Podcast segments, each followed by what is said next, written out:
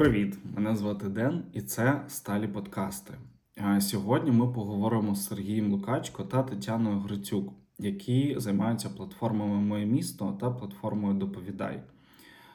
Ці платформи дуже допомагають в українському краудфандингу, і ми поговоримо і про збір на платформах, і про збір через банки, і, власне, як це робити ефективно, як долати свої бар'єри, якщо це ваш перший збір, як комунікувати зі спільнотою, як залучати спільноту будь-якій е, на будь-якому майданчику, який би ви не обрали. Е, І також поговоримо про освітню програму е, Місто змін. Це освітня програма з краудфандингу від моє місто. І поговоримо про шлях Сергія та Тетяни, як вони взагалі потрапили в краудфандинг. Гарного перегляду та прослуховування.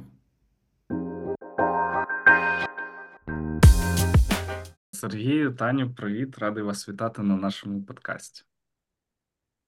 Привіт, рада. Привіт. А, Про Сергія трошки більше знаємо вже співпрацювали в наших проєктах трошки раніше, та з Тетяною тільки от нещодавно познайомились. Е, Трішечки розкажіть нашим глядачам, слухачам про себе і, власне, як ви прийшли до краудфандингу. І по- поки ви ще думаєте над відповіддю е, на це питання, я коротко скажу, що Сергій працює в платформі Моє місто. Ще скаже більше про себе, і Тетяна займається платформою Доповідає, яка також дуже важлива зараз е, для зборів. Ну тут по методу попкорна. Хто перший готовий, то можна починати. Е, Напевно, я почну. Е, Ось, якщо е, коротко, то в моє місто я вже працюю 4 роки. і Ми займаємося краудфандингом на соціальні проекти. З початком е, ковіду це десь почали перетворюватися на більш таку е, соціально-гуманітарну історію, пов'язану там з ліками, протидією коронавірусу і так далі. А до цього це було більше акценти соціального підприємництва і так далі. З початком повномасштабного вторгнення це знову ж таки були і зараз залишається наш акцент це соціально-гуманітарні проекти. Крім того, ми стараємося підтримувати також соціальні проекти, які збирають кошти.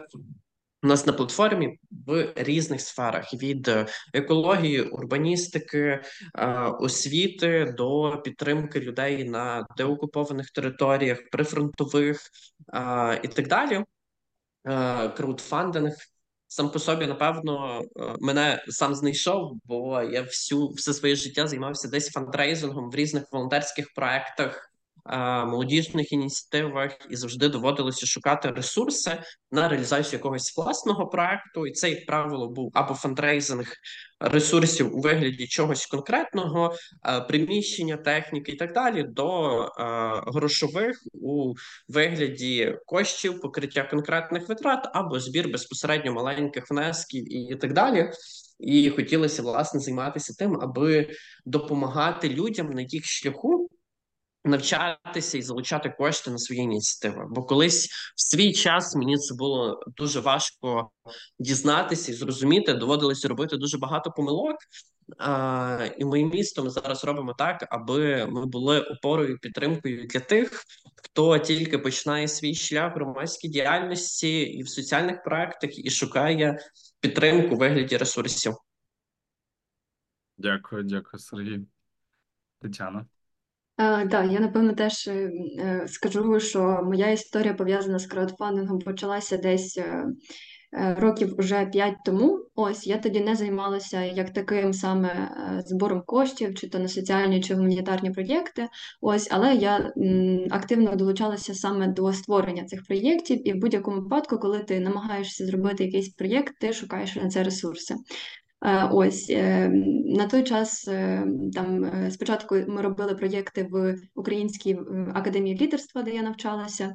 Ось, наприклад, е, там кіно під відкритим небом, де треба було знайти локацію, е, пуфіки, проєктор. е, Там не знаю, у тебе немає ем, коштів на те, щоб роздрукувати плакати, розвісити, аби люди прийшли. Ти береш, малюєш там ці плакати руками, і таким чином ти завжди думаєш про ресурси, як їх шукати, де знаходити, як е, взагалі е, збирати людей, які можуть щось реалізувати.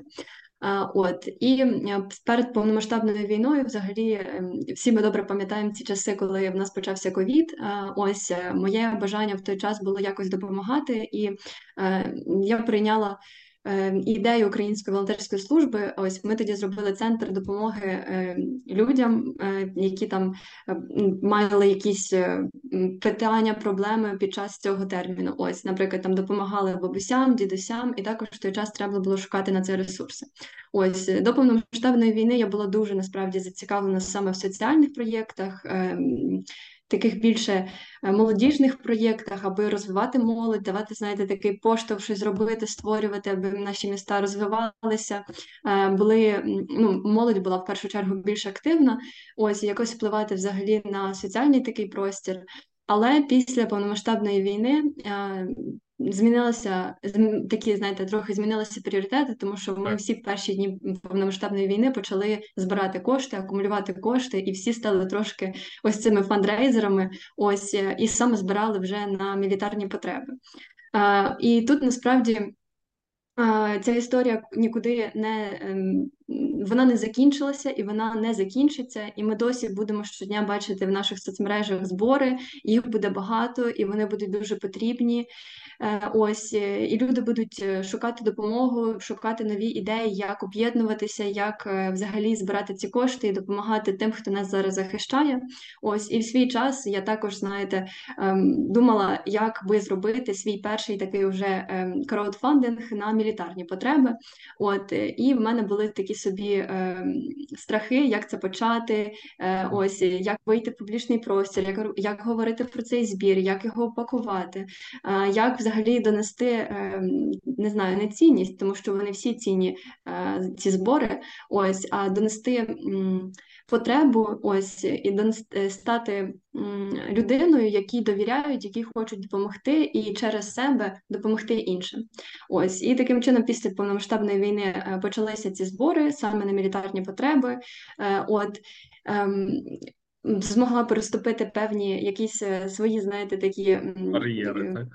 Так, бар'єри саме вийти в публічний простір, говорити на камеру, почати робити дизайн, робити контент. Тобто, знаєте, ми е, раніше е, були менш активні в цьому. Ми могли показувати ось цей, знаєте, свій daily life. Е, от якщо хочемо писати, пишемо. Якщо не хочемо, не пишемо. Сьогодні ми пишемо, тому що ми розуміємо, що таким чином ми можемо допомогти іншим.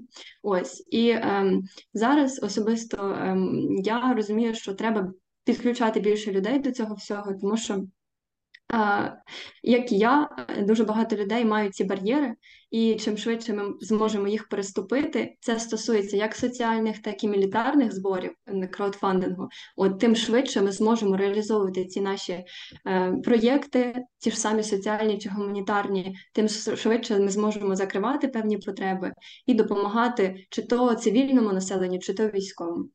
Ось е, і після повномасштабної війни, після того як я провела кілька там своїх власних зборів, якось е, у нас так вийшло, що ми почали більше комунікувати з моїм місто. Я завжди бачила, як вони роблять ці проєкти, допомагають різним е, громадським організаціям, просто волонтерам реалізовувати їхні ідеї. Мені це було цікаво. Е, ось також там з'явився саме мілітарний напрямок. Мене теж це зацікавило, і я долучилася до цієї команди.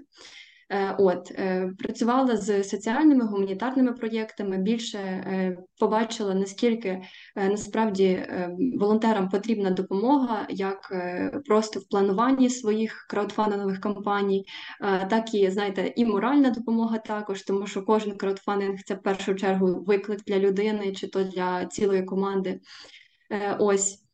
Тетяна, а в мене в мене є питання до тебе якраз е, ти сказала про ці бар'єри, і це дуже класно, коли знаєш, ти через себе проходиш через цей шлях і пропускаєш ці події через себе, та е, значно легше потім е, допомагати іншим. І от в мене тут в мене питання, які були для тебе.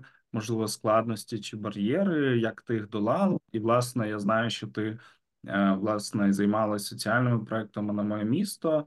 А які ти бачила часті якісь помилки чи там страхи, з якими люди зіштовхувалися, і що тут працює, так з того, що ти знаєш? Розповім з досвіду там свого такого першого великого збору.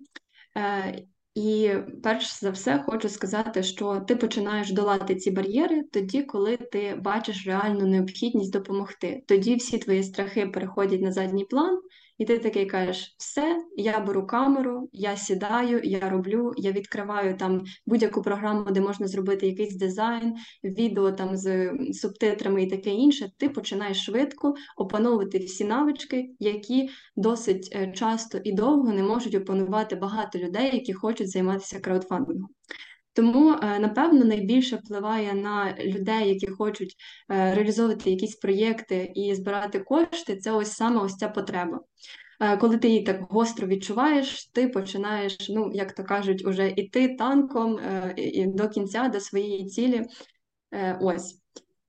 І що хочу сказати, ем, зокрема, я там, наприклад, до до того, як почала займатися краудфандингом, ніколи там не виходила в розмовні відео. Для мене це було от прям ну не те, щоб там табу, але бар'єр, який я не могла переступити. Е, і я розуміла, що е, так, я завжди там поширюю якісь е, краудфандингові кампанії, там закликаю людей до них долучатися. Але ну, ми всі можемо там, наприклад, подивитися статистику, як багато наших там знайомих долучаються, і вона часто нас трішки засмучує, так, і ми так. думаємо, чому. І, ем, і для себе я зрозуміла після того, як провела свою першу таку краудфандингову кампанію, що краще працює, коли ти більш відкритий, коли ти виходиш входиш повністю в е, цей медіапростір і починаєш, е, по-перше, бути е, з людьми фізично, а не тільки, знаєте, там в текстах. От у мене є пост, будь ласка, його шерте. Ось і також, коли ти ведеш свою кампанію, будь то соціальний, гуманітарний чи там мілітарний проєкт від самого початку до кінця, розповідаючи про її шлях. Е, от і тут дуже важливо розповідати будь-які історії. Просто кожного дня ти маєш розповідати, що друзі, ми з вами сьогодні, ось на цьому етапі. От і там дякувати людям за підтримку, ем, говорити про те, що ти будеш сьогодні робити, показувати, що ти і далі будеш прикладати зусилля для того, щоб реалізувати якийсь краудфандинговий проєкт, показувати, що ти живий, що ти живеш своє життя, що ти це сьогодні робиш, і закликати людей тобі в цьому допомогти. От е, І в такому е, форматі я от провела свій перший збір, е, коли я його робила, можна сказати, наодинці, але е, е, залучаючи людей саме там е, допомагати в поширеннях, е, донатити і таке інше. Зараз трішки е, змінилися формати зборів. У нас з'явився дуже крутий формат е, командних зборів, коли е, ти підключаєш дуже багато тиловиків, і кожен і ви ділите велику ціль на маленьку. Це дуже крута насправді ідея, от яку зараз дуже багато. Різних громадських організацій, волонтерів використовують і її використовують як в мілітарних проєктах, це в більшості насправді, але її також використовують і в соціальних проєктах. Наприклад, я бачила нещодавно, як там збирали на притулок для е, тварин. Ось теж е, там картинка, що ось тваринка, ось я, і я збираю на цей притулок. І е, зараз ми трішки вже переходимо від того формату, що ідея це однієї людини чи невеликої команди. Е, Ідея стає, е, знаєте, Е, такою уже спільною. Так, спільною. От і е, якщо ти хочеш дійсно реалізувати великий проєкт, якщо ти хочеш е, якби не стати, тому що насправді збори це завжди тяжко, завжди довго. От дуже важливо до своєї ідеї підключати е, людей. Бо нас і Е, якщо ти спробуєш підключити до своєї ідеї людей, вони насправді відгукнуться, тому що е, люди завжди хочуть допомагати, і е, вони можуть допомогти тобі там репостом, невеличким донатом, але вони можуть і взяти трішки більше відповідальності, розділивши цей великий там збір на маленький і реалізувавши ось цю невеличку частину. Ось тому ти, такий можна сказати шлях краудфандингу.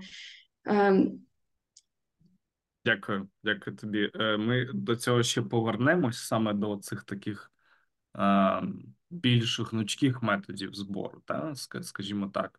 В мене тут зараз питання і до Сергія, але й до Тетяни. Також е, через вас пройшло дуже багато проєктів, ті, що приходять на платформу, ті, що збирають кошти. І е, які, е, Сергій, ти бачиш якісь можливо ґрунтовні зміни в якості цих проєктів чи в їх напрямках за останні е, роки, якщо ти бачиш якусь таку тенденцію? Е, Дякую за запитання. Е, Тут з нашого, напевно, досвіду е, проекти до нас прилітають е, зараз майже кожного дня або по декілька проєктів на тиждень. Вони всі бувають е, безпосередньо різні з різних регіонів, від різних людей з різним досвідом. Та? Але ту тенденцію, на е, котру ми напевно бачили, це те, що е, проекти з початком ковіду. І потім з початком повномасштабного вторгнення е, в нашому випадку стали більш гостро соціальними в якійсь мірі. Тобто, в нас почалися запускатися більше проєктів соціального характеру, та тобто, які мають якийсь початок, кінець, націлені на якусь певну вразливу категорію або групу осіб.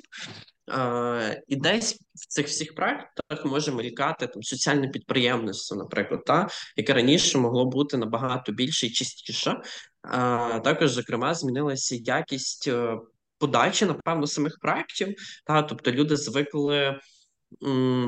Через те, що потреби стали гострішими, люди звикли до того, що треба швидко оформити, подати, а, і на вчора зібрати ці кошти. І через це може страждати інколи якість е, подачі проекту, та опис може бути дуже ґрунтовним, дуже обширним. Та це може бути.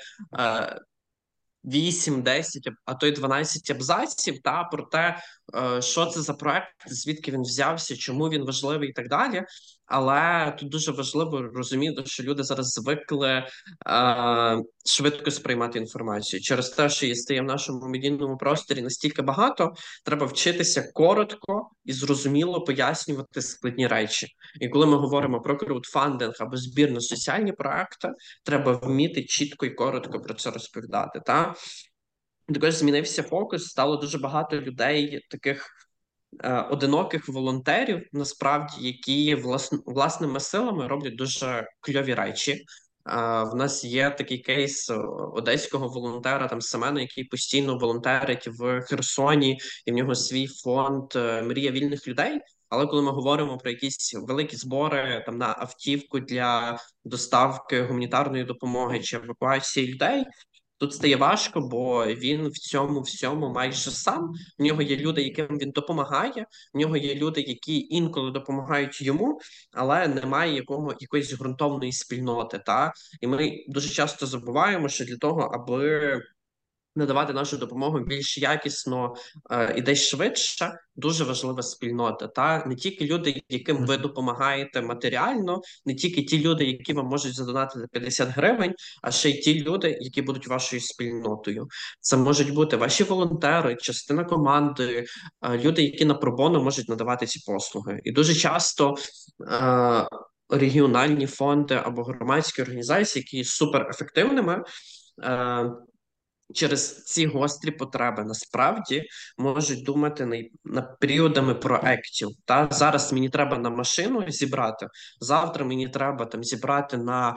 А, Продуктові набори післязавтра ми там збираємо на е, матеріали для плетіння там маскувальних сіток, умовно, та і ми перестали думати довгостроково, там яке нам який фундамент нам закласти зараз, аби через рік там ці проекти мені було робити легше, або в мене була підтримка е, і так далі. Тому тут е, ця історія дуже сильно змінилася. Але в той же час е, дуже багато людей починає підходити більш креативно до своїх зборів та думати про те, як е, залучати свою аудиторію не так, як раніше. Якщо ми раніше говорили там про звичайні публікації в соціальних мережах, реліз в змі і типу там погнали, то зараз люди вигадують вигадують різні формати благодійних аукціонів, офлайн подій, ярмарок, так і зборів в соціальних мережах в форматі там тилових зборів на соціальні проекти. В форматі там амбасадорства, партнерств, колаборацій з різними закладами, десь бізнесом і так далі. Тут цей простір вже став таким простором, напевно, більше для креативу. Якщо раніше всі там їхали по якомусь одному налагодженому чек-лісту, то зараз цей чек-ліст може бути наповнений супер різними можливостями в залежності від а, спроможності автора. Та якщо в тебе є там офлайн приміщення. Можеш провести там аукціон. Якщо в тебе є там платформа, ти можеш об'єднати навколо неї амбасадорів, які допоможуть тобі зібрати кошти. Тому якість десь може втрачатися, але залишається критичність цих, напевно, потреб. І десь люди в соціальних е, проектах, саме соціальне підприємництво, можуть дуже сильно переживати про пріоритетність їхнього збору. Та бо десь ми втратили в цьому всьому важливість кожного соціального проекту, на мою суб'єктивну думку, кожного соціального проекту має бути комерційний компонент, який буде забезпечувати сталість їх роботи. Наприклад, там продаж е, виготовлених матеріалів, як нашої там проекту керамічна майстерня для дітей з аутизмом, де вони можуть виготовляти разом з дітьми з аутизмом керамічні вироби, їх продавати, і цей прибуток залишати на розвиток проекту. Бо без цього компоненту розвивати проект буде дуже важко. Тобі постійно потрібно там, шукати партнерів, донорів, підтримку і так далі. Дуже багато людей може тут сумніватися стосовно актуальності і чи зрозуміють ці люди. І нам вже давно треба звикнути і зрозуміти, що соціальні проекти можуть мати і мають мати комерційну десь складову, а, і важливо розуміти про те, що соціальне підприємництво має більше в фундаменті аспектів сталості і стійкості працювати не півроку, а рік, два, три, п'ять. Е, скільки буде необхідно для того, аби вирішити ту проблему, яку там закладав собі е, автор, і тут важливо не сумніватися в собі е, і вірити в те, що ти робиш, і це все точно знайде відгук в інших людей. Дякую. Про сталість ще поговоримо. У мене є такий, е, в мене є такий блок питання, так? І е, Тетяна, може, ти щось додаси тут, та через тебе пройшло багато проєктів, що ти бачиш, е, що, що на що важливо звертати увагу, крім того, що писав Сергій. Ем, Хотіла сказати, що е, часом, от е, коли до нас приходять проєкти, вони шукають, е, знаєте, такі швидкі рішення, як закрити свій краудфандинг через не знаю там публікацію десь на якій е, у на сторі, ну, у якогось там блогера, чи десь, можливо, uh -huh. у каналі, який там має велике охоплення. Ось, або можливо, наприклад, якщо у вас вже якась сформована там спільнота тиловиків, то е, там через е, тиловий збір, але завдяки ну, завдяки е, участі там вашої спільноти, які сформували ви. Я насправді е, не дуже підтримую такі ідеї, коли ти даєш людям вирішення е, їхнього питання там через якісь там не те, щоб власні ресурси, але ресурси, які ти вже маєш, е, чи там якісь там напрацювання і таке інше. Тому що е, це говорить про те, що е, сьогодні е, цю потребу якась там команда або волонтер закриє, але завтра в нього з'явиться 100% ця потреба знову, і треба буде закривати її знову. І Сергій сказав про те, що Потрібно формувати спільноти навколо себе, і я впевнена, що ці спільноти може формувати е, кожен, от е, починаючи просто зі свого оточення, е, з ким він спілкується, хто за ним слідкує. Не не там не треба говорити про те, що це мають бути там, не знаю, ти маєш бути там людиною, в якої дуже багато підписників і таке інше. Можна завжди починати з маленького. І ось в цьому дуже важливо насправді працювати з своїм оточенням, аби формували навколо тебе ця спільнота, ось аби е, вона не тільки слідкувала за тим, що ти робиш. Якщо ти робиш якусь добру справу, якусь соціальну там активність, волонтерську активність, таке інше, е, треба залучати до неї інших людей, особливо коли ти відчуваєш потреби. Якщо ти там, наприклад, можеш просто ходити плести сітки і показувати, як ти плетеш сітки, і вас там тих волонтерів достатньо, окей, там можеш там не кликати всіх до себе приходити. Але навіть тут є потреба, аби приходили інші люди. Ось і дуже важливо починати ось свого оточення, формувати навколо нього спільноту. І тут хочу сказати, що коли люди, які навколо тебе починають пробувати тобі допомагати більше, ніж там як то е, донатом чи репостом, uh-huh. ось вони насправді е, теж долають оці бар'єри, які вони раніше не долали. Вони е, починають більше відчувати твою ідею, твою діяльність, е, те, чим ти займаєшся, ем, переймати і формувати, е, ну, ну, тобто ставати твоїм таким тилом, надійним тилом. Е, ось що дає тобі впевненість в тому, що завтра, коли ти будеш там знову займатися своєю волонтерською діяльністю, навіть якщо в тебе з'явиться можливо навіть більша потреба, ти її зможеш там Е, закрити, реалізувати, зібрати, зробити той проект, тому що у тебе є дійсно люди, які готові ось тут відгукнутися, тому що вони вже це робили. Ось е, і напевно хочу сказати і про такі громадські організації, гуманітарні організації, благодійні організації, які там е, займаються різними гуманітарними питаннями, тому що зараз таких організацій напевно багато. І ось, наприклад, я була е, в прифронтових територіях в одній з таких громадських організацій, яка займалася як і медичною допомогою в прифронтових селах, селищах, ось так і просто ми привозили гуманітарну допомогу евакуювали людей. Е, у нас е, збиралося дуже приїжджали до нас дуже багато волонтерів, які просто присвячували свій час е, допомозі людям. Ось. Ем, і скажу, що коли ви хочете ось так стало допомагати людям в великих масштабах, також треба подумати не тільки про краудфандинг, тому що краудфандинг – це добре. В цьому випадку треба думати більше про операційну діяльність аби е, була така основа команди, яка нею стало займається, яка займається не тільки там е, краудфандинговими зборами, так. але й займається там фандрейзингом, е, роботою з партнерами, донорами, пошуком інших ем, шляхів інвестування. Ось. Ем, аби, е, тобто не треба націлюватися лише на краудфанд. Потрібно завжди думати про те, наскільки твій проєкт, е, твоя волонтерська діяльність об'ємна, наскільки ти хочеш, аби вона виросла, і думати, які ресурси тут е, треба залучити, та як делегувати взагалі роботу так, аби ви командою змогли її реалізувати. Ой, дякую, Таню, за останній коментар, бо це дійсно дуже важливо. Я думаю, багато хто з волонтерських організацій чи новотворених громадських організацій зіштовхуються з тим, що вони просто захлинаються в процесах, так і дуже дуже важлива ця інша підтримка е, в менеджменті, так в керівництві цього всього. Е, я знаю, що ви робите і партнерські проекти, і співпрацю з бізнесом в тому чи іншому розрізі. От з цього досвіду, що ще тут важливо для сталості? Можливо, ви можете дати кілька порад, власне, як краще вибудовувати співпрацю з партнерами, особливо якщо це бізнес-партнери, так як якою мовою з ними говорити? Бо часто я зіштовхуюсь з тим, що наші е, чудові громадські організації хочуть підтримки, хочуть коштів, але вони ну не розуміють, що це має бути якийсь він-він, так і якийсь баланс. І, власне, що тут може допомогти, що працює з вашого досвіду, і що зараз актуально українському бізнесу, бо тут також мови змінюються. Угу. На це напевно питання можу відповісти я. От е, якось так уже історично склалося, та що і моє місто всі наші проекти є частиною корпоративно-соціальної відповідальності е, it компанії Netpeak Group.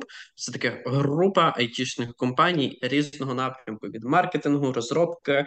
Е, hrm систем, е, платформ для навчання співробітників і так далі. Та? Але е, всі ці там роки та ми е, дуже тісно пересікалися з нашими партнерами, і ми завжди працювали з підприємцями, бізнесом, котрі відповідали безпосередньо нашим цінностям. Так це були компанії Work.ua, Evolution Business Park, 3D е, котрі є зараз нашими партнерами, Антошка, мережа магазинів і так далі. Та це були різ в різні часи, різні компанії, але тут дуже важливо розуміти, що е, інколи це такі два різні світи, е, на якому для яких е, ти будуєш такий місток комунікації, А, і маєш розуміти, що там бізнесу є свої цілі, є свої а, якісь пріоритети і бажання. Та? Якщо ми говоримо про якісь великі компанії, по типу там Київстару, Розетки, WorkUI і так далі, в них є певні свої пріоритети в соціальних проектах. Як правило, там умовно, та Київстар займається там допомогою.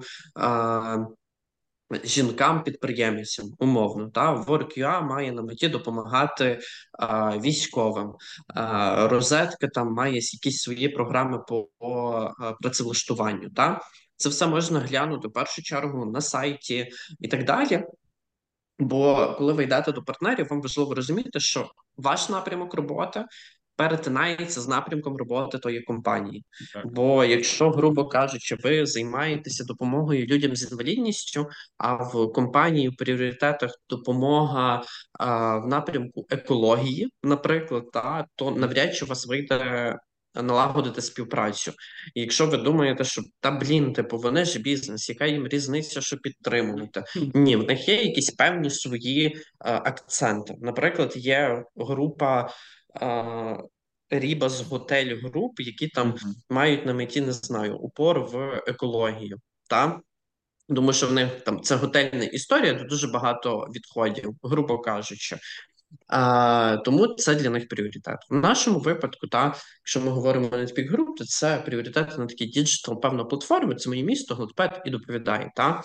А якщо ви плануєте прагнути працювати з бізнесом, ви окреміть для себе різного рівня стейкхолдерів в першу чергу. Та?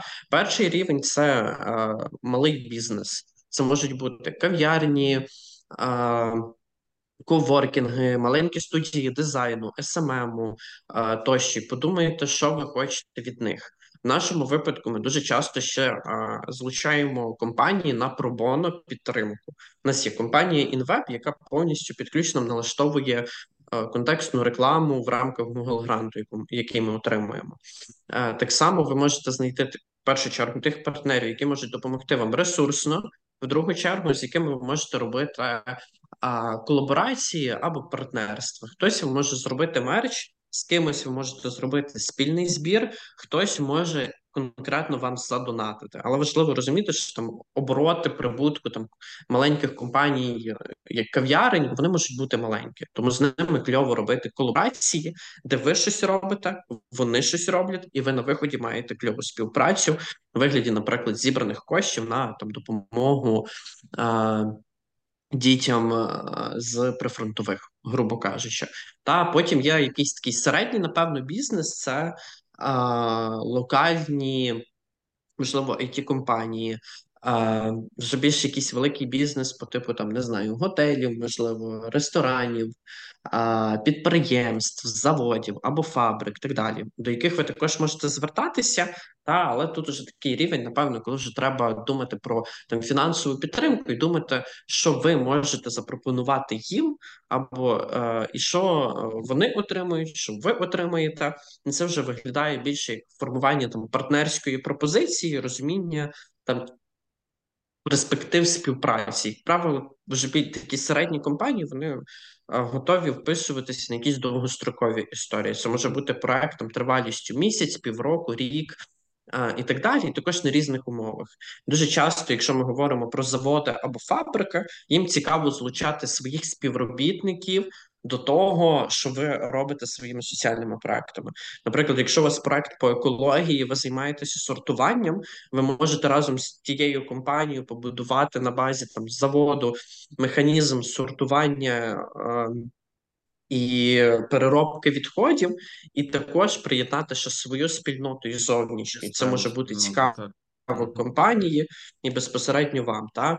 І тут вже мається на увазі такі тривалі партнерські відносини. І далі це вже якийсь великий бізнес, де ми говоримо: Монобанк, Розетка, WorkUA, до яких може бути важко достукатися, і тут вже вам важливо розуміти е, ваші бюджети, ваші наміри. Чи є в цій компанії КСВ? Яке? Чи перетинається воно з вами, чи ні? А, чи підтримує системно ці компанії вже якісь благодійні фонди, громадські організації, і чи е, ваш проект є певних масштабів? Якщо ми говоримо там про розетку, то скоріше за все їй буде цікаво підтримувати всеукраїнські ініціативи. Та якщо ми говоримо там про е, мережу там магазинів, не знаю, Антошки, і в них там є магазини в Черкасах або Сільпо, наприклад, ви можете запартнеритися регіонально з цією мережею. Та? І так далі. Е, І тут вже важливо розуміти там, бюджет, тривалість, е, бенефіти вам, бенефіти їм, е, і як ви спільно будете вирішувати конкретну проблему. Бо тут не буде йти мова про щось короткострокове, якщо ви там не робите якісь, не знаю, до війни було популярно робити якісь, наприклад, благодійні фестивалі великі, та в які могли доєднатися великі компанії. Але зараз трошки в минулому. Тому тут про це можна говорити насправді багато, але достукатися можна. Важливо розуміти ваші цілі, чи перетинаються ці цілі і ваші потреби з людьми, підприємцями, бізнесом, до кого ви хочете прийти. Якщо перетинаються, важливо побудувати місток комунікації через зустрічі, спілкування, партнерські пропозиції і говорити, що кому як буде чітко корисно, бажано в цифрах відповідно, бо ми всі там всередині говоримо дуже часто про цифри, і бізнес це те, де все міряється там цифрами, а не чимось там умовно та е, завуальованим. Е, і тоді насправді буде щастя. Зараз дуже часто бізнес, на мою скромну думку, напевно. Використовують як якийсь певний гаманець і думають, що ось у бізнесу дуже багато грошей, але зараз робиться дуже величезний тиск на великий бізнес, десь на середній. А, Вони всі зобов'язані донатити. Є там дуже багато прикладів, коли а, волонтери або тилові збори а, прям примусово там стукалися до розетки і робили якусь інформаційну кампанію. Типу, підтримайте цей збір, будь ласка, ви ж бізнес, ви зобов'язані робити щось класне. Та тут має бути напевно відчуття емпатії до того, що бізнес два роки намагається працювати, отримувати прибутки і донатити, і це не якийсь вижити. певний гаманець, і безпосередньо так вижити, і не варто роз. Е, розглядати тут бізнес, як типу, ой Боже, та вони не знають, як правильно допомагати. Ось ми допомагаємо, ми знаємо, як правильно.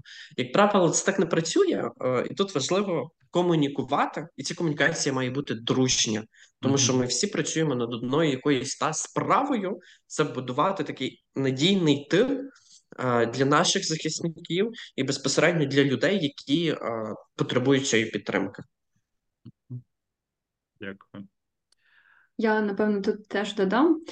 Е, от з приводу взагалі роботи з бізнесом також трошки була дотична до цього. Ось раніше працювала у Харкові в центрі підтримки підприємців Дія бізнес. Ось це теж така громадська організація, яка зараз вже е, ну, активно розвивалася і досі розвивається. Ось, але через те, що почалась повномасштабна війна, деякі там центри закрилися. Але що хочу сказати, це також, хоча це всеукраїнський проєкт, який підтримується на е, рівні там Міністерства цифрової трансформації, це є громадська організація, яка працює за рахунок підтримки ось донорів, е, там грантів е, і також бізнесу. І в нас був теж один з напрямків це робота з бізнесом. Ось е, ми розвивали саме підприємництво, от через нашу там громадську організацію, через заходи, якісь освітні програми і таке інше. От і ем, Тут хочу сказати, що е, як Сергій сказав, треба розуміти, е, треба досліджувати, е, який до кого ти можеш постукатися, хто чим займається, ось розуміти їхні пріоритети, кого вони підтримують, які проекти вони роблять. Тобто, перш ніж іти і казати там зараз дуже спрощу, дайте гроші. Хоча ось це прям бан і так не можна робити. Не можна просто казати, що ви нам повинні там дати гроші, тому що от ми соціальний проєкт або якийсь або робимо якісь там соціальні активності. Ні, тут треба думати, перш за все, е, перш за все, досліджувати, чим займаються ті чи інші компанії. Ось і це прямо має бути таке ґрунтовне дослідження, аби розуміти потім, як формувати якусь партнерську пропозицію. Ось що може бути цікаво, аби не е, е стукатися, як то кажуть, всліпу. Ось і чим краще ти зробиш це дослідження, е, і потім продумаєш безпосередньо, що саме може бути ті чи інші компанії цікаво, підготуєш свої свою пропозицію ґрунтовно, як і в цифрах, так і взагалі в бенефітах для тої чи іншої компанії. Плюс дуже важливий насправді не тільки такий, можна сказати, змістовний Е, змістовна частина цієї пропозиції, але й також важливо, як ти саме це будеш презентувати, як і е, ті ж самі е, презентації зі сторони там дизайнів, правильних сенсів, текстів і таке інше, і також комунікація з самими партнерами, яка може бути як онлайн, так і може бути офлайн. Ось і тут дуже важливо насправді всі ці такі моменти. Ось дуже важливо, аби людина в тій чи іншій волонтерській організації чи громадській організації горіла цим займатися, розуміла, відчувала там тих самих е, е, компаній, людей, ось е, і так само розуміла свою справу, яку вона робить, ось і могла комунікувати з. Е, правильно доносити цінність е, своєї діяльності. Ось е, тому хотіла би напевно порекомендувати будь-кому, хто хоче працювати з бізнесом, приділяти цьому більше уваги, готуватися до своїх партнерських пропозицій і не йти з ноги. Що ось ми от така дуже крута ідея. Ви нам там чому ви нас не підтримуєте? Ви ж бізнес з цього не починається, тому що у відповідь ви нічого не почуєте. Так. Ну, як Сергій сказав, що це також про емпатію, насправді, і про розуміння і становища бізнесу, і потреб, і пріоритетів. І я би сказав тут ще про виважені очікування, тому що ви можете піти до п'яти компаній, і, можливо, там лише одна відгукнеться, чи лише одна буде мати цю спроможність, і це не робить там чотири інших поганими, чи ще щось. Е, У мене наступне питання, власне, про альтернативну платформу по по зборам доповідай, та яка віднедавна працює. Я дивився, є вже понад 20 успішно завершених проєктів з зібраними коштами. Та Таню, я знаю, що ти займаєшся цією платформою. Можливо, трішки розкажи про неї, і власне в чому її особливості. Чому декому варто обрати її, а не там робити збір на банку, наприклад, в якому в якому випадку ця платформа, цей інструмент виграє, якщо ми говоримо про підтримку наших захисників? Так, е, платформа доповідає, це частина взагалі е, громадської організації Моє місто, ось саме яка працює саме на мілітарні потреби, от аби допомагати нашим захисникам, і, зокрема, ну не тільки захисникам, зокрема і просто закривати якісь потреби, пов'язані з прифронтовими, наприклад, там ті ж самі е, якісь речі для розмінування і таке інше.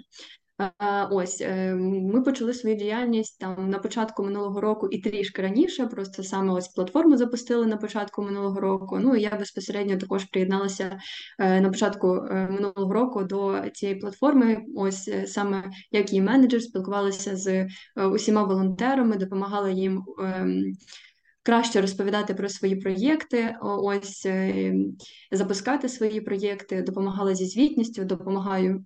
Ось е, і наразі у нас, як ви вже сказали, є ось е, багато вже таких цікавих успішних історій, коли волонтери через платформу закривають свої збори. От і віднедавна ми також почали робити більше авторських проєктів, от саме від нашої команди, аби mm. закривати більше більші потреби е, військових, які там е, безпосередньо бачимо ми і розуміємо, що можемо реалізувати через е, якісь наші власні ініціативи. От платформа працює як інструмент для прозорого краудфандингу. Ось вона відрізняється від банок тим, що коли людина збирає на банку, вона це дуже знаєте, такий легкий спосіб зібрати кошти, реалізувати ці кошти, відправити допомогу військовим, але забути про або не знати про ту частину, де ти маєш е, зібрати якісь звітні документи, аби через кілька там е, місяців чи років до тебе не постукалася там податкова, е, от і не запитала, а що це за зарахування у великих сумах, тому що мілітарні потреби це більш ці великі суми, які там були у тебе на карті. Ось і чому ти за них не сплатив податки. Е, От і е, у випадку з платформою це е, автор проводить збір на рахунок громадської організації. Ось таким чином ми допомагаємо авторам з усіма питаннями, що пов'язані з зі звітністю, з правильним. З правильним форматом реалізації проєкту, от е, показуємо шаблони, ведемо прям е, по усіх усіх таких моментах, де потрібно там е, зібрати там або розібрати, що таке рахунок, що таке накладна, що таке акти прийому передачі, які вони бувають, е, чи е, на що перед е, як краще передати, чи то на військову, чи то на військову частину, як працювати, якщо військова частина, наприклад, не хоче прийняти той самий ту саму допомогу на баланс, що робити, якщо, наприклад, ем, ти передаєш там на військового, а це не входить в реєстр, е, який не оподатковується. Що таке реєстр там товарів, які передаються і не оподатковуються? Ось, тобто, ми більше е, в цьому моменті е, допомагаємо авторам зрозуміти, як це працює в рамках закону. Ось і як реалізувати свій мілітарний проєкт так, аби потім до тебе не було жодних питань, щоб твоя волонтерська діяльність краудфандингу виглядала дійсно прозоро. Ось щоб ти потім, після завершення свого збору, дав тим самим благодійникам повну інформацію про те, е, куди були направлені кошти. е, Ось е, з цієї точки зору. Е, Тому ми працюємо як така краудфандингова платформа.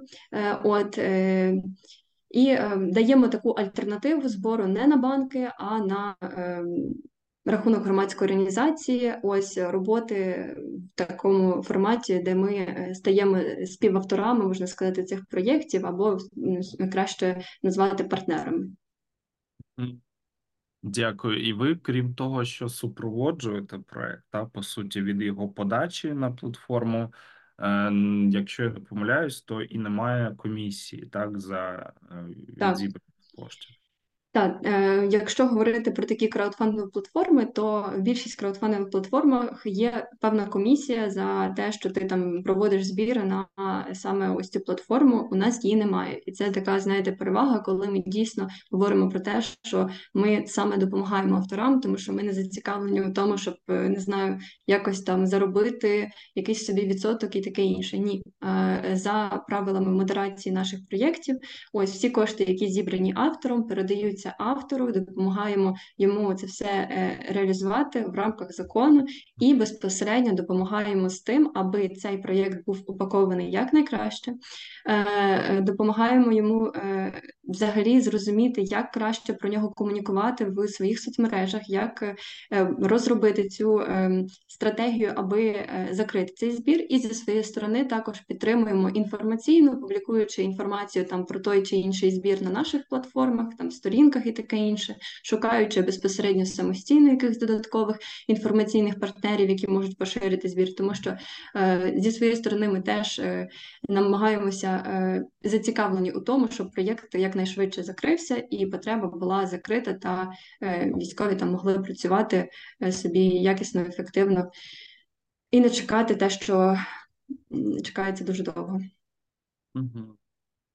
Дякую. Так, дуже дуже важливо, щоб все-таки збори були прозорими, хоч банка це ефективний швидкий інструмент, але дуже раджу і нагадую нашим слухачам, глядачам, що а, варто і збирати кошти офіційно через платформи, наприклад, через моє місто чи через доповідай.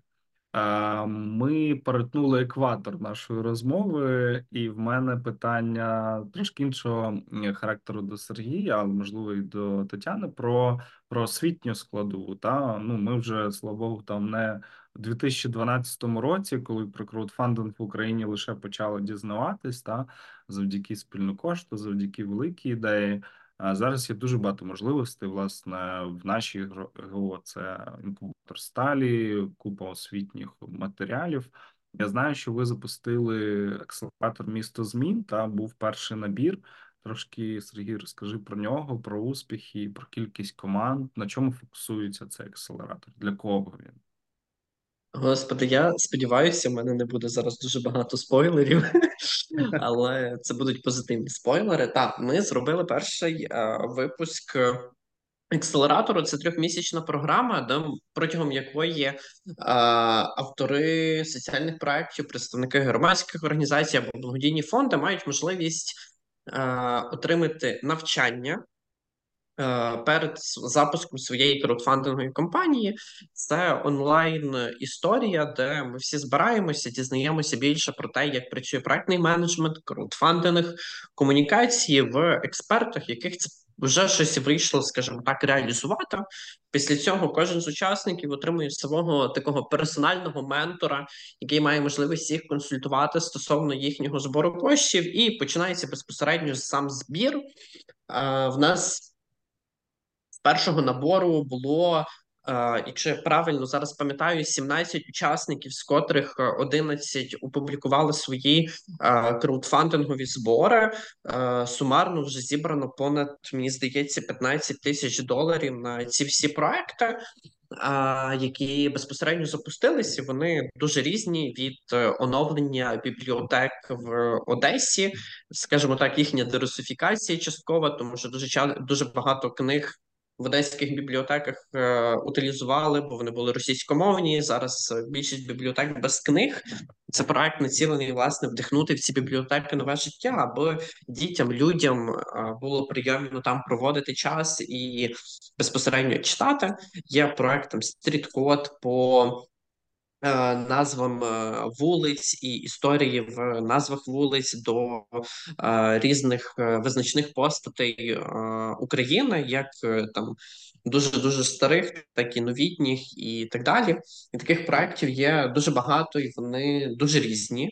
Але їх всіх об'єднує прагнення робити цей світ краще, і десь можливо на цьому шляху не було досвіду або знань, як це працює. Та в нас є дуже кайфовий кейс херсонців а, ГО. Як а що зробив ти, які створилися в початку повномасштабного вторгнення, і через навчання вони вже більше дізналися про те, як будувати свою, скажімо так, фінансову модель а, в організації для того, аби продовжувати в Херсоні ефективно надавати допомогу. Зараз вони зібрали більше 100 тисяч на облаштування укриття в Херсоні, і це для нас такий показовий кейс того, що Дуже часто людям потрібно не тільки готові ресурси і гроші, а ще й розуміння того, що ми граємо цю, скажімо так, гру вдовго. Це не закінчиться там через рік, два і так далі. Та і ми маємо бути готові до марафону, а не спринту. Та тому якось так у нас в лютому має стартувати другий набір е, на програму. Ми її. Ми вже зібрали фідбек, зворотній зв'язок від попередніх учасників. Будемо її трошки удосконалювати, і сподіваюся, в березні в нас е, буде третій набір, який буде в офлайні. Я дуже сильно на це сподіваюся. Цю програму ми вже будемо реалізовувати з Національним фондом за підтримки демократії. І в рамках програми ми також закладаємо історію з дофінансуванням проєктів. Тобто, в кожного випускника буде можливість отримати дофінансування на свій проект, і це те, чим ми напевно вже зараз пишаємося, про що ще не знають інші люди, і це такий трошки спойлер. Бо дуже часто людям для старту не вистачає якогось певного поштовху, і тут спільно з партнерами ми нарешті погодили момент з дофінансуванням. Бо раніше наші там донори, партнери це не погоджували, і сподіваюся, все пройде е, добре. Навколо цього ми зараз розбудовуємо місто змін, як скажімо так, таку освітньо менторську підтримку, в якій буде дуже багато компонентів: офлайн, онлайн, менторство, онлайн курс і так далі. Тобто, будь-який набір інструментів, куди може прийти людина з чітким конкретним запитом. Наприклад, в мене є проект, я хочу його протягом програми розробити. Тобі на акселератор. Та в мене є, я знаю, як збирати кошти. Я заплутався, мені треба консультація. Та це менторство. І так далі, і якось так воно в нас зараз працює. Якщо ви прагнете дізнатися більше про те, як е, працює фандрейзинг, залучення коштів, налагодження партнерств і формування з цього всього не просто якихось людей, та це волонтери, це партнери і так далі, а формування спільноти, з якою ви робите щось а, важливе, то подавайтеся на програму на сайті Моє місто. Є окремий розділ місто змін. Скоро там з'явиться дуже багато апдейтів, тому е, якось так. Я вас е, вітаю з дебютом. Е, Будемо чекати наступні акселератори. Е, Дуже радий, що в цьому полі з'являються як це починається здорова конкуренція в хорошому сенсі цього слова. Та бо коли ми робили перші сталі, мені здається, це був дуже дивний проект, і до цього ну я не пригадую, щоб хтось щось таке робив. Тому я дуже дуже радий, що є такі програми, як ем, місто змін, тим паче з можливістю менторства, з можливістю дофінансування. Ось. Ем, у мене майже а, таких два останніх питання е, до вас. Ми трошки говорили про тренди на початку, так, про ці е, спільноти, там, Ясі Кравченко, всі по 10, чи е, Клич Тилу і так далі. А які, які тут ще бачите е, тренди, можливо, в цих зборах таких, коли це, от як е, Таня теж казала, такий спільний збір, та не одна людина збирає, всі люди збирають. Ем, які must have для е, так, таких успішних особистих зборів, так Е, особливо е, я бачу, що зараз е, Сергій, ти ще нещодавно щось знову поширював. Е, Що, що тут працює? Тобто, точно я бачу, що працює оця.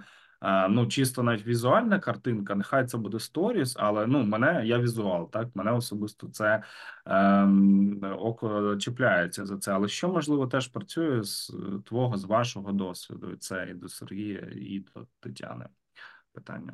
Я тут напевно говорити багато не буду, потім віддам слово Тані, але те, що хочеться сказати, що нарешті в нашому такому світі краудфандингу, трошки благодійності, скажімо так, з'явився третій гравець. Поки що не дуже сильно зрозуміло, та наскільки довго цей тренд буде жити і працювати, і він буде ефективний.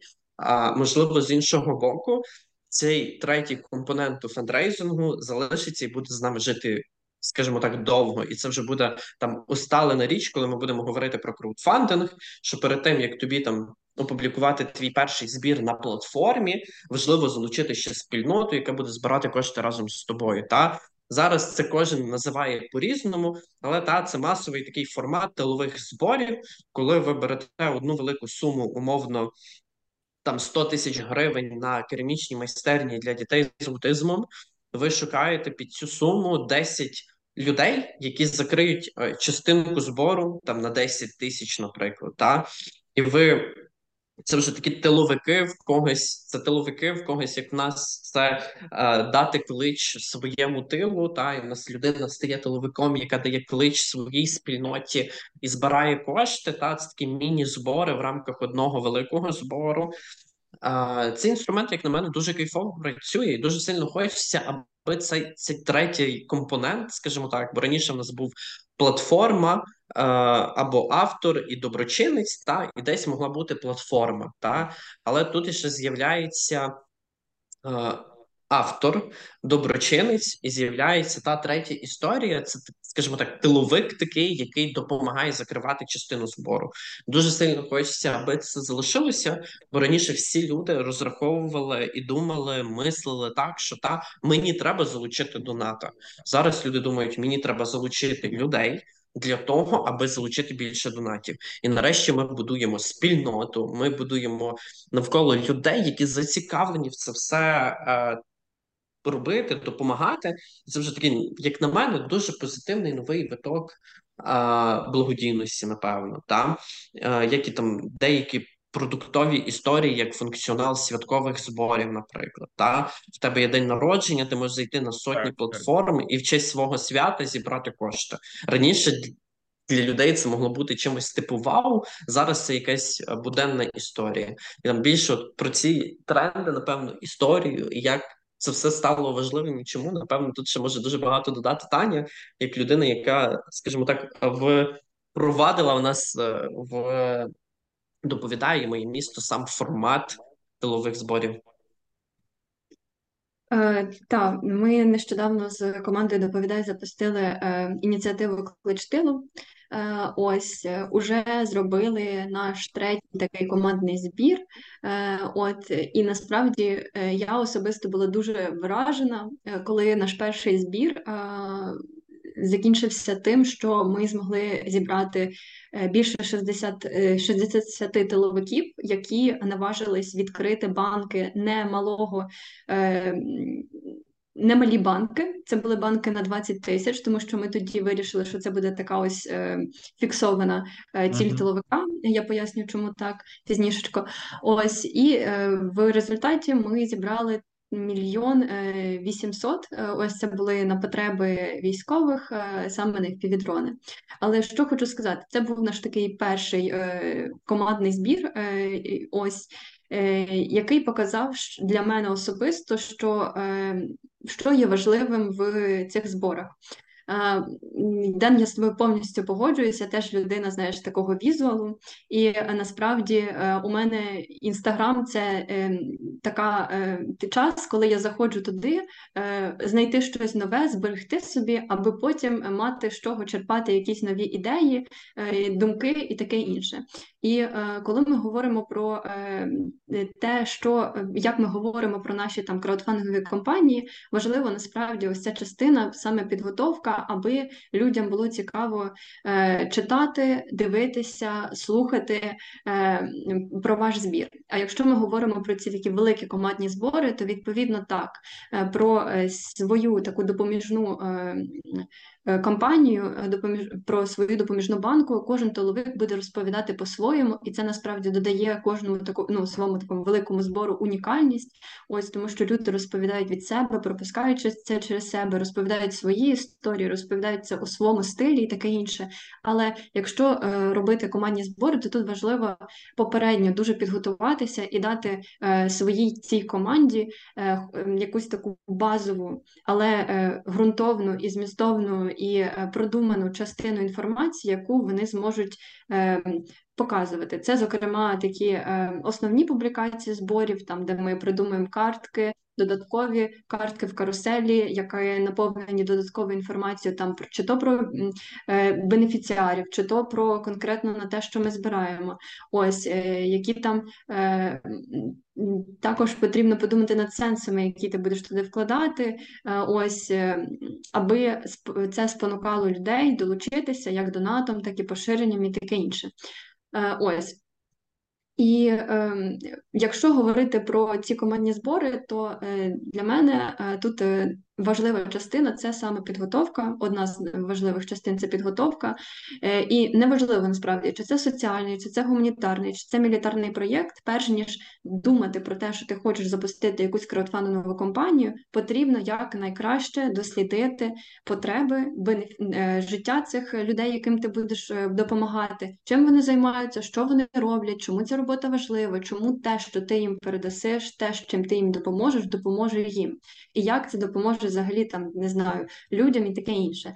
Про це потрібно. В першу чергу е, говорити, зібрати цю інформацію, і вже потім е, відповідно до цього е, створювати цю таку, е, наповнювати свою компанію тією інформацією, яку люди хочуть е, почути, коли вони приймають рішення донатити чи ні. Тому що я теж ем, завжди ставлю себе е, на місце як і благодійників, так і тиловика, так і організатора збору, так і військового. І дивлюся з точки зору, що я хочу побачити в тій чи іншій компанії, почитати, що мене має переконати, аби долучитися mm. до цього там е, до цієї краудфандингової компанії. Яку інформацію мені якої інформації мені не вистачає, які візуали мене, як то кажуть, чіпляють, які сенси мені цікаво читати, ось і таке інше.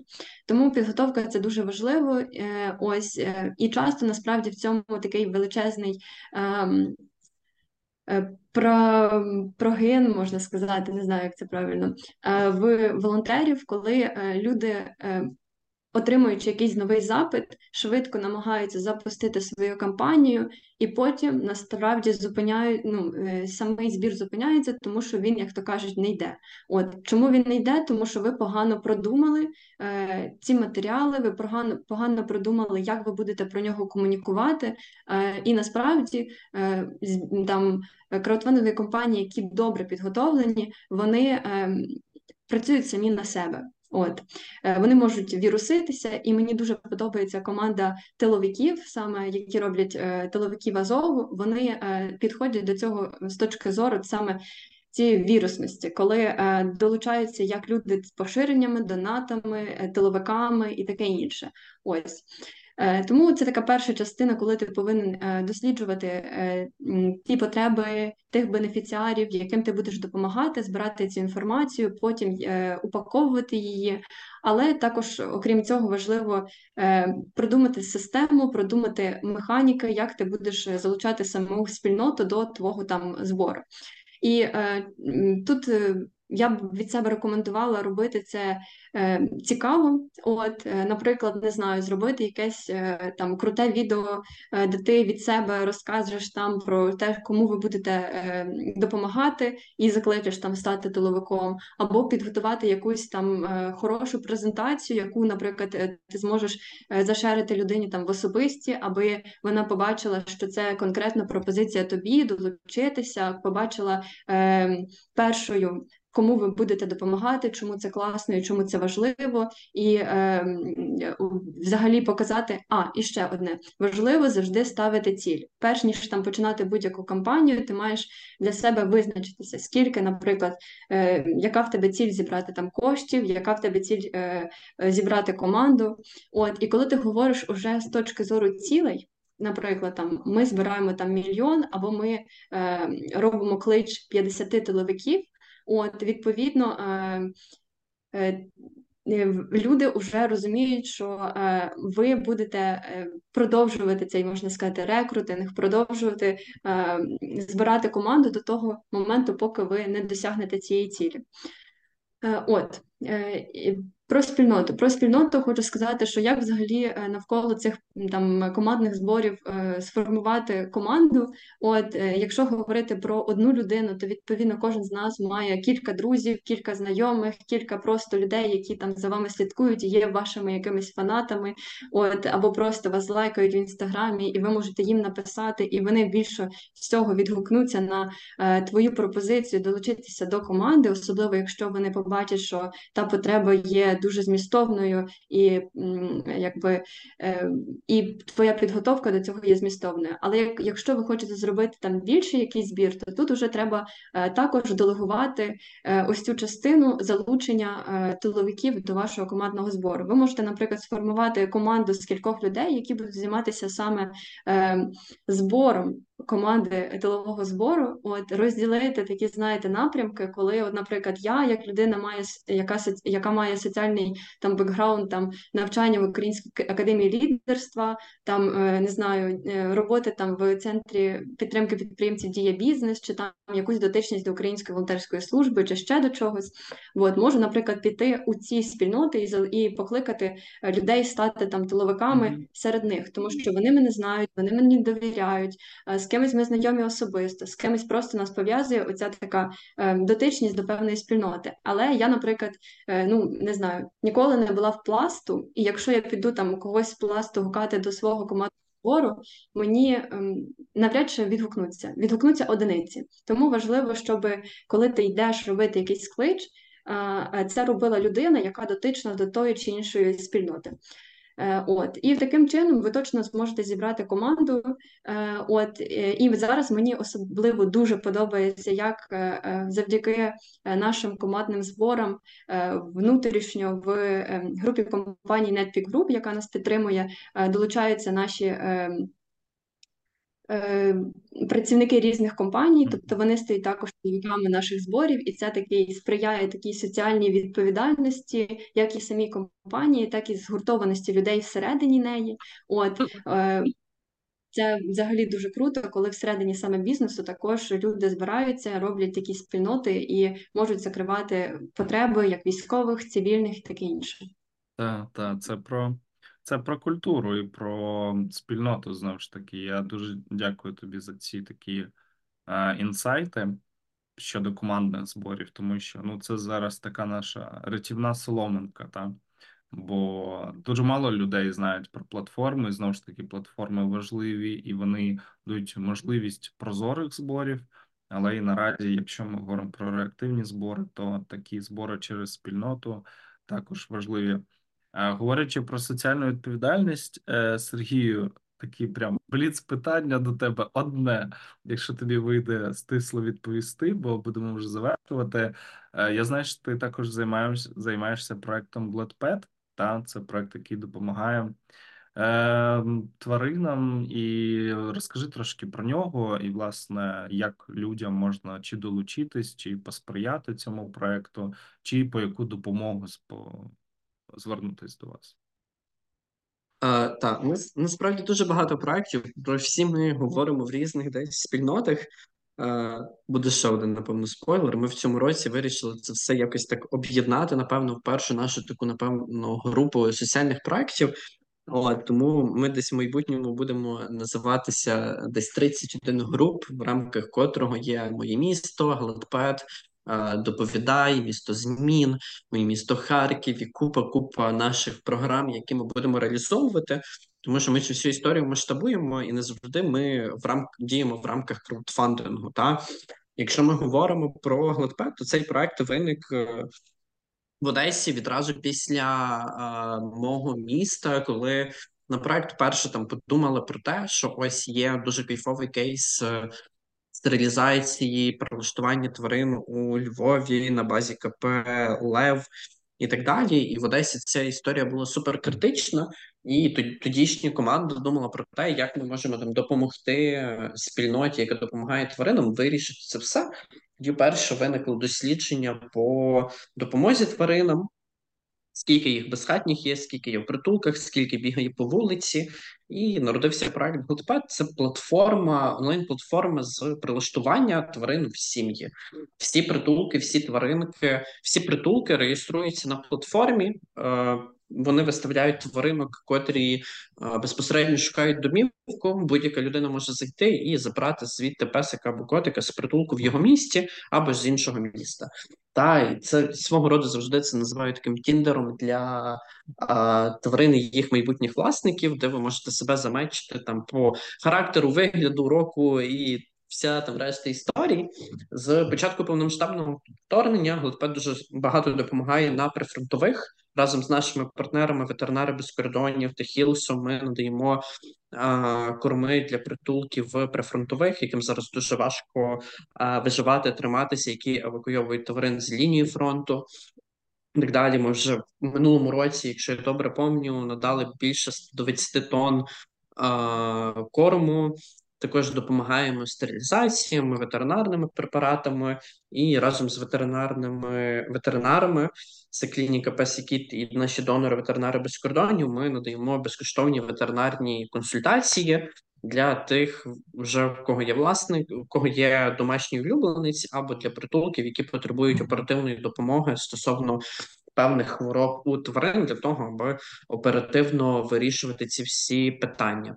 Ось проект дуже працює восьмий рік, якщо я не помиляюся, за минулий рік ми допомогли понад 50 тисячам тварин, з яких близько двох е, тисяч знайшли домівку, і ми продовжуємо там цей проект масштабувати. У нас там є дуже амбітна молода команда, яка продовжує це все рухати.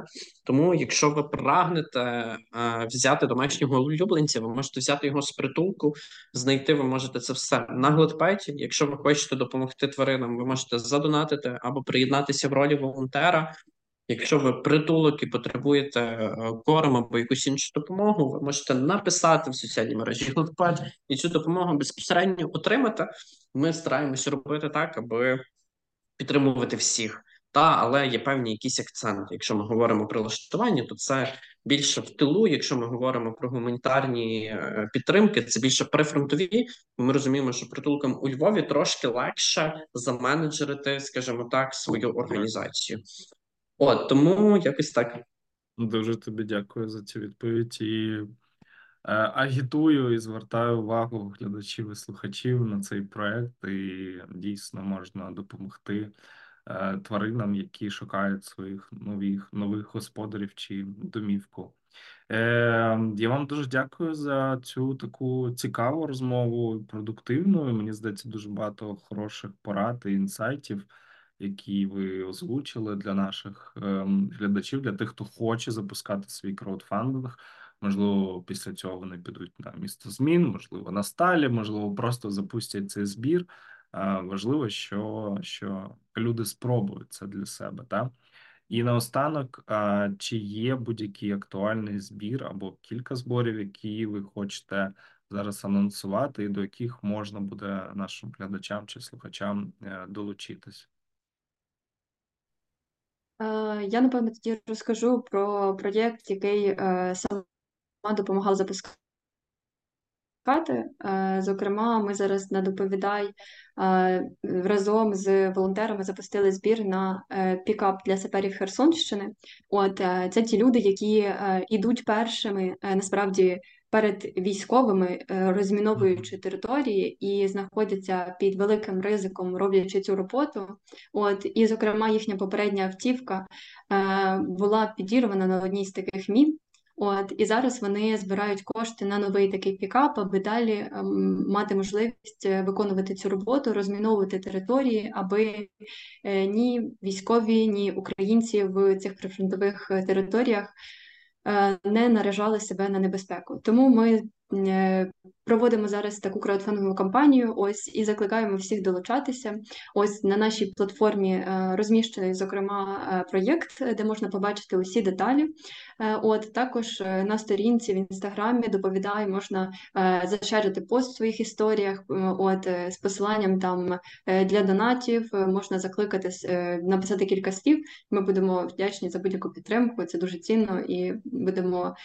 Е, Дуже раді, якщо зможемо найближчим часом е, закрити вже цю потребу та допомогти е, саперам Херсонщини. Дякую, Тетяно. Так, ми поділимось також посиланням під, під цим подкастом. Можна буде перейти або знайти проект з купівлі пікапу для саперів на платформі Доповідай. Тетяно, Сергій, дуже вам дякую. Бережіть себе, відновлюйтесь. Це дуже важливо, бо ви працюєте з важливими проектами. І дякую вам ще раз за цю розмову. Дякуємо тобі.